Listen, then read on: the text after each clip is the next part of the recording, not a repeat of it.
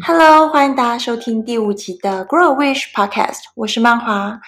啊，家庭生活这四个字对你来说代表什么样的意思呢？你有没有想过要创造一个自己喜欢的家庭生活呢？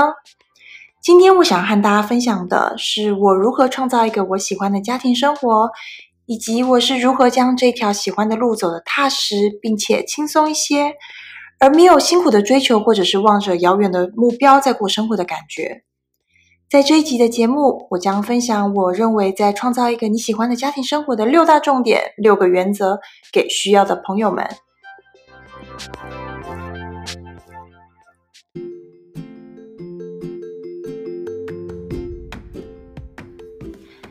那么在今天的节目开始之前呢，我想要先请你帮我订阅这个节目。另外呢，在我们的脸书社团 Grow Wish 社团里面呢，我们也会针对于亲子、时间管理以及个人以及家庭成长之类都有不同的议题讨论。那也非常欢迎你加入我们的社团，我期待在那里见到你。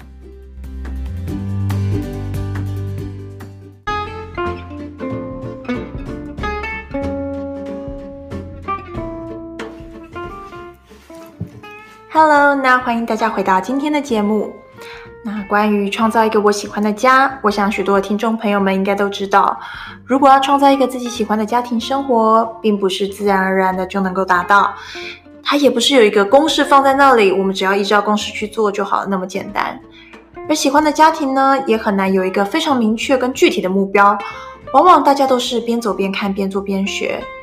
那我相信大家都知道，因为要创造任何的东西，这都是一个很长的过程，而且在这过程中都是不断的在进行调整的。所以今天我想要分享的是我自己一路走来的十年来的心路历程。那我把它归类成六个重点、六个原则，而这些原则是影响到我当时许多呃选择跟做法以及原因。还有，当我生活中遇到一些困难的时候，我是如何去遵守这些原则，然后去克服这些生活中的困难，最后达到一个我喜欢的家庭生活。那么，第一个重点，第一个原则就是去了解自己想要的家的定义是什么。一个喜欢的家对你来说是什么样的意思呢？那拥有一个美好的家，在我的想法中，一直都是随着当下自己对于生活的体验跟成长在持续的变化的。从一开始只有婚姻的两个人，到怀孕，到有了第一个孩子，有第二个孩子。如果你没有去思考家的定义对你是来说是什么，你会觉得好像都是差不多的。但是呢，我相信你肯定会发现，在执行的过程中，你要做的努力确实有很大的不同。那简单的来说，如果你要去思考家的定义有什么？啊、是什么样子的？你可以从不同的面向，你可以从形象上，例如说具体的样貌，家是长什么样子的，或者是从经济上，从精神上，从感受上。那举几个例子来说，如果从形象具体的样貌上面，你可能会觉得说，啊、我希望我的家是大的、小的，是什么样子的房子？那它是有温馨的感觉，还是是现代的感受？那如果就经济上来思考呢？你可能，例如说，啊、年轻的小家庭，你可能会觉得，哦、呃，那我们现在是年轻夫妻，我们其实经济上有一些压力是无所谓的，那我们两个人是可以一起奋斗的。但是我相信，当一个家庭经营到五年、十年，你可能更希望在经济上感受到自由，没有压力。而精神上呢？可能在不论是年轻的夫妻，或者是不论是十年、二十年的家庭。你可能在精神上，都希望家庭对你来讲是一个感受到支持、依赖、有无私的付出以及很大的包容的感受。那我对于家的感受跟期待呢？其实舒服对我来说是一个很重要的指标。这个舒服的感受，不论是从具体的空间环境来说的舒适感，还是在精神上呢，是可以放松、信任、依赖的感受。那或者是说经济上是没有压力的呢？我觉得舒适对我来讲都是一个很大的、很有用的一个指标，因为呢，一个很美好又幸福的家庭，在情感上、在关系上、家庭关系上，是不是能够永续经营下去？我觉得舒服还蛮重要的。那举一个例子来说，如果我今天在经济上我感觉到没有那么的舒服，或许我就会去思考说，那我今天是不是应该要多进修？我是不是可以选择跳槽换工作？或者是说，我现在想要往上？就是在同一间公司往上爬、求升迁等等的。那如果在亲子关系上没有那么的舒服，我可能会去思考，今天我是不是做了什么啊、我是不是应该要自我反省，导致于我们亲子关系并不是那么的舒适？或者是说，小朋友今天在学校是不是发生了什么样的事情，导致于他会今天会有这样的行为？那如果把舒适、舒服把它用在伴侣关系上，如果发现我今天和另外一半相处不是那么的舒服的话，或许我知道我要投入更多的时间跟心力在经营伴侣关系了。那么第二个重点，第二个原则是从经验中学习并了解自己的喜好。我想这句话可能多数人都常听，从经验中学习。可是呢，要真正做到把精华留在自己身上，然后对自己没有那么需要或者没有那么重要的，或许我们就可以舍弃掉。那简单来说，很多人对于家的想象其实是从原生家庭出发。那如果讲到我自己的童年呢，我的母亲她对于家庭整洁还蛮有她的坚持。从物品应该要物归原位，保持干净，没有灰尘，水槽不会有停留超过半个小时没洗掉锅碗瓢盆，而我们家在睡前也应该都要恢复到干净整齐的状态等等。那其实呢，我的家庭呢，原生家庭真的住起来是很舒服、干净的，也非就是非常舒适的状态。可是呢，其实呢，我知道我自己呢，嗯，要把高房间维护的高标准的整洁 有点困难。简单来说，就是我觉得把家庭整理得很完美，不是我的强项。就是我没有办法，我觉得我没有办法做到像我母亲一样这么勤劳的把环境整理得这这么的好。但是呢，我也知道说，在因为我在这样干净整齐的环境下长大，我知道杂乱的生活跟环境，还有没有秩序的生活，是让我没有办法有清醒的脑袋、清楚的脑袋去思考以及享受我当下的生活，更让我没有办法把就是心情变得很平静。也让我多了很多不必要的烦恼，或者是把杂乱恢复原状的时间。最可怕的是，也让我最不想要，就是我没有办法真正专注在我想要多花时间的人事物上面。所以我知道什么东西是我想要的，什么东西是我可能做不到，但是我也不需要逼逼迫我自己去做到那么完美的地步。所以呢，原生家庭对我来讲，它在家庭环境上影响很大。然后我从中了解到自己的喜好跟需求。而不是只是原封不动地搬到自己现在所经营的家庭。我把经验经过了调整，然后把精华我知道我喜欢的那部分，把它带到我自己的家庭。我认为这一点是非常重要的。那么第三个重点呢，就是我在这十年来啊，我觉得真的是非常非常重要，可是会被很多人忽略的，就是简单的生活。那其实我不知不觉开始迈入简单生活的旅程，在这十年之内。那我也是不知不觉的把生活中不必要的东西一一从我的生活中剔除。有些东西是我从经验中学习，因为我知道，像我刚刚提的，我知道我自己不擅长把物品收拾得很完美，像是杂志照片一样整齐，然后衣物如同照片一样折得很方整，依照颜色摆放等等。我知道我自己没有办法把它做到很完美，但是我知道我也想要做过得很舒适，过得很。干净整齐的生活，那我倒不如把生活过得精简一些，其实也减少了许多收纳以及管理的时间。而从多出来的时间跟心力，我也可以渐渐加入我觉得重要的那些部分，像是亲子关系或者是夫妻关系等等的。我相信啊，很多的家庭可能在一开始，大家两个人夫妻生活简很简单，一直到现像我们现在是两个小孩的这样的生活。如果生活没有简单，你会发现其实你的生活中会一直有点像是在救火的状态，一直在处理一些其实很不必要的东西上面。所以呢，我真的发现。对我来说，让真正能够带给我帮助跟快乐的东西留在我的生活中，比起用高标准的方式让家里变得很美观，还要轻松自在许多。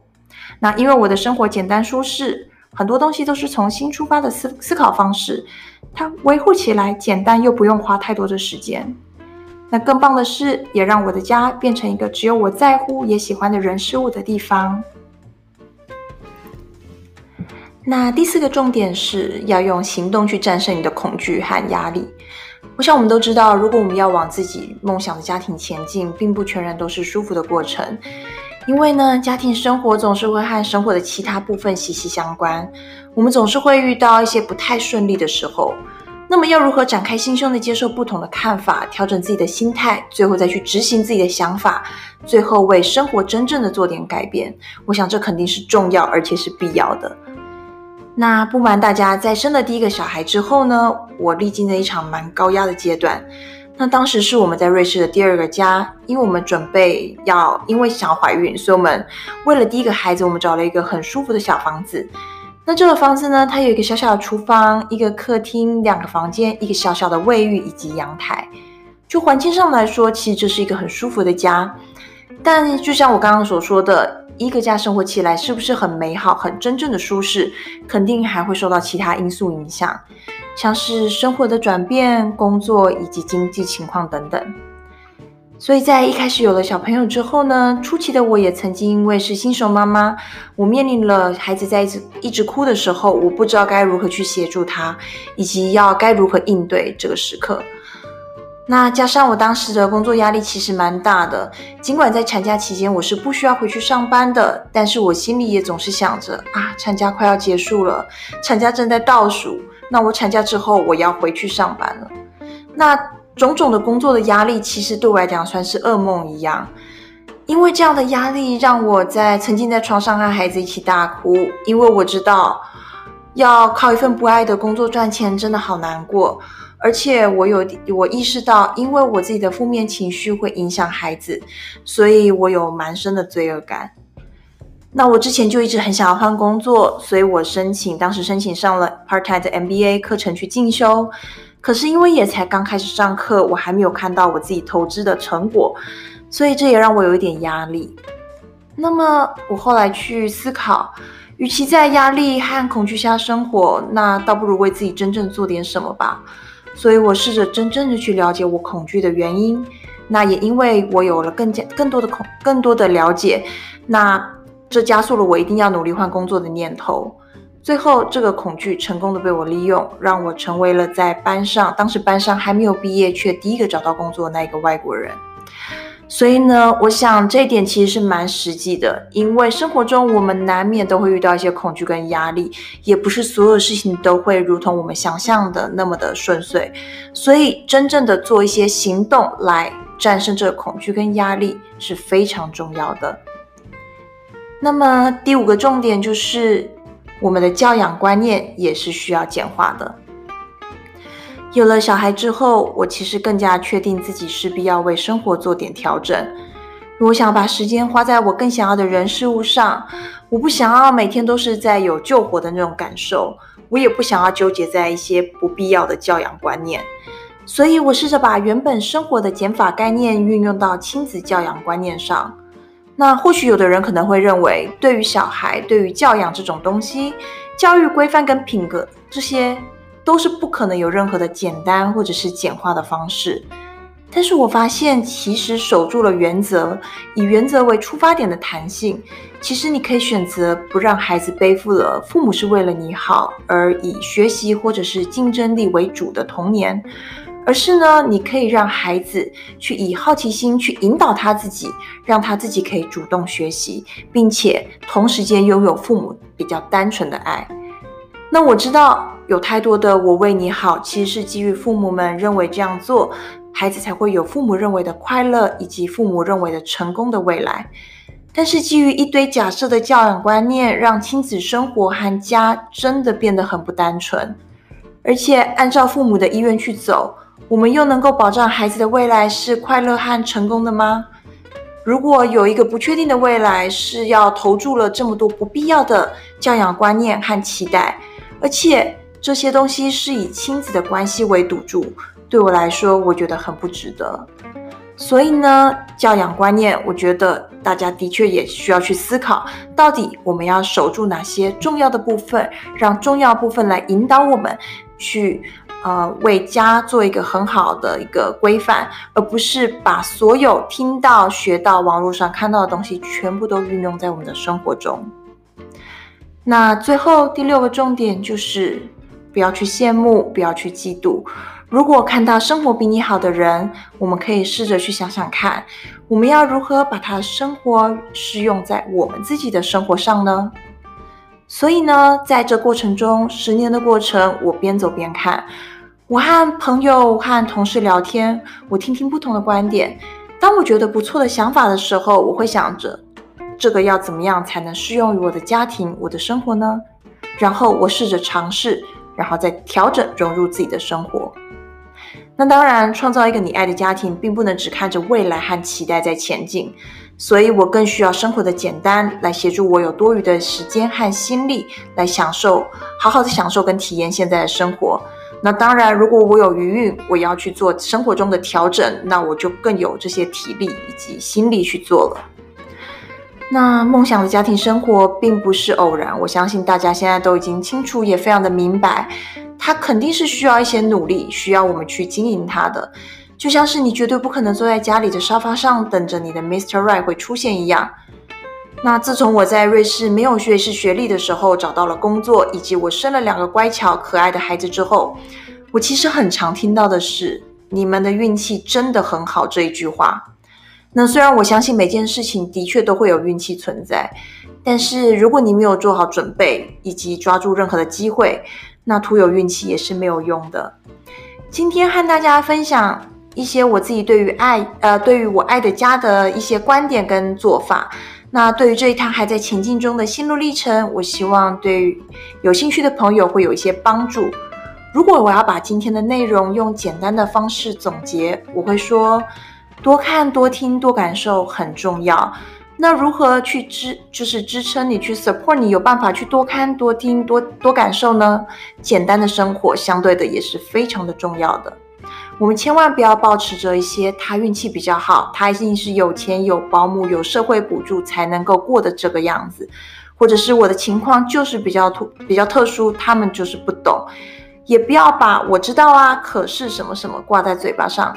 我们试着换着心态去想。这个要怎么样才可以适用于我的生活、我的家庭？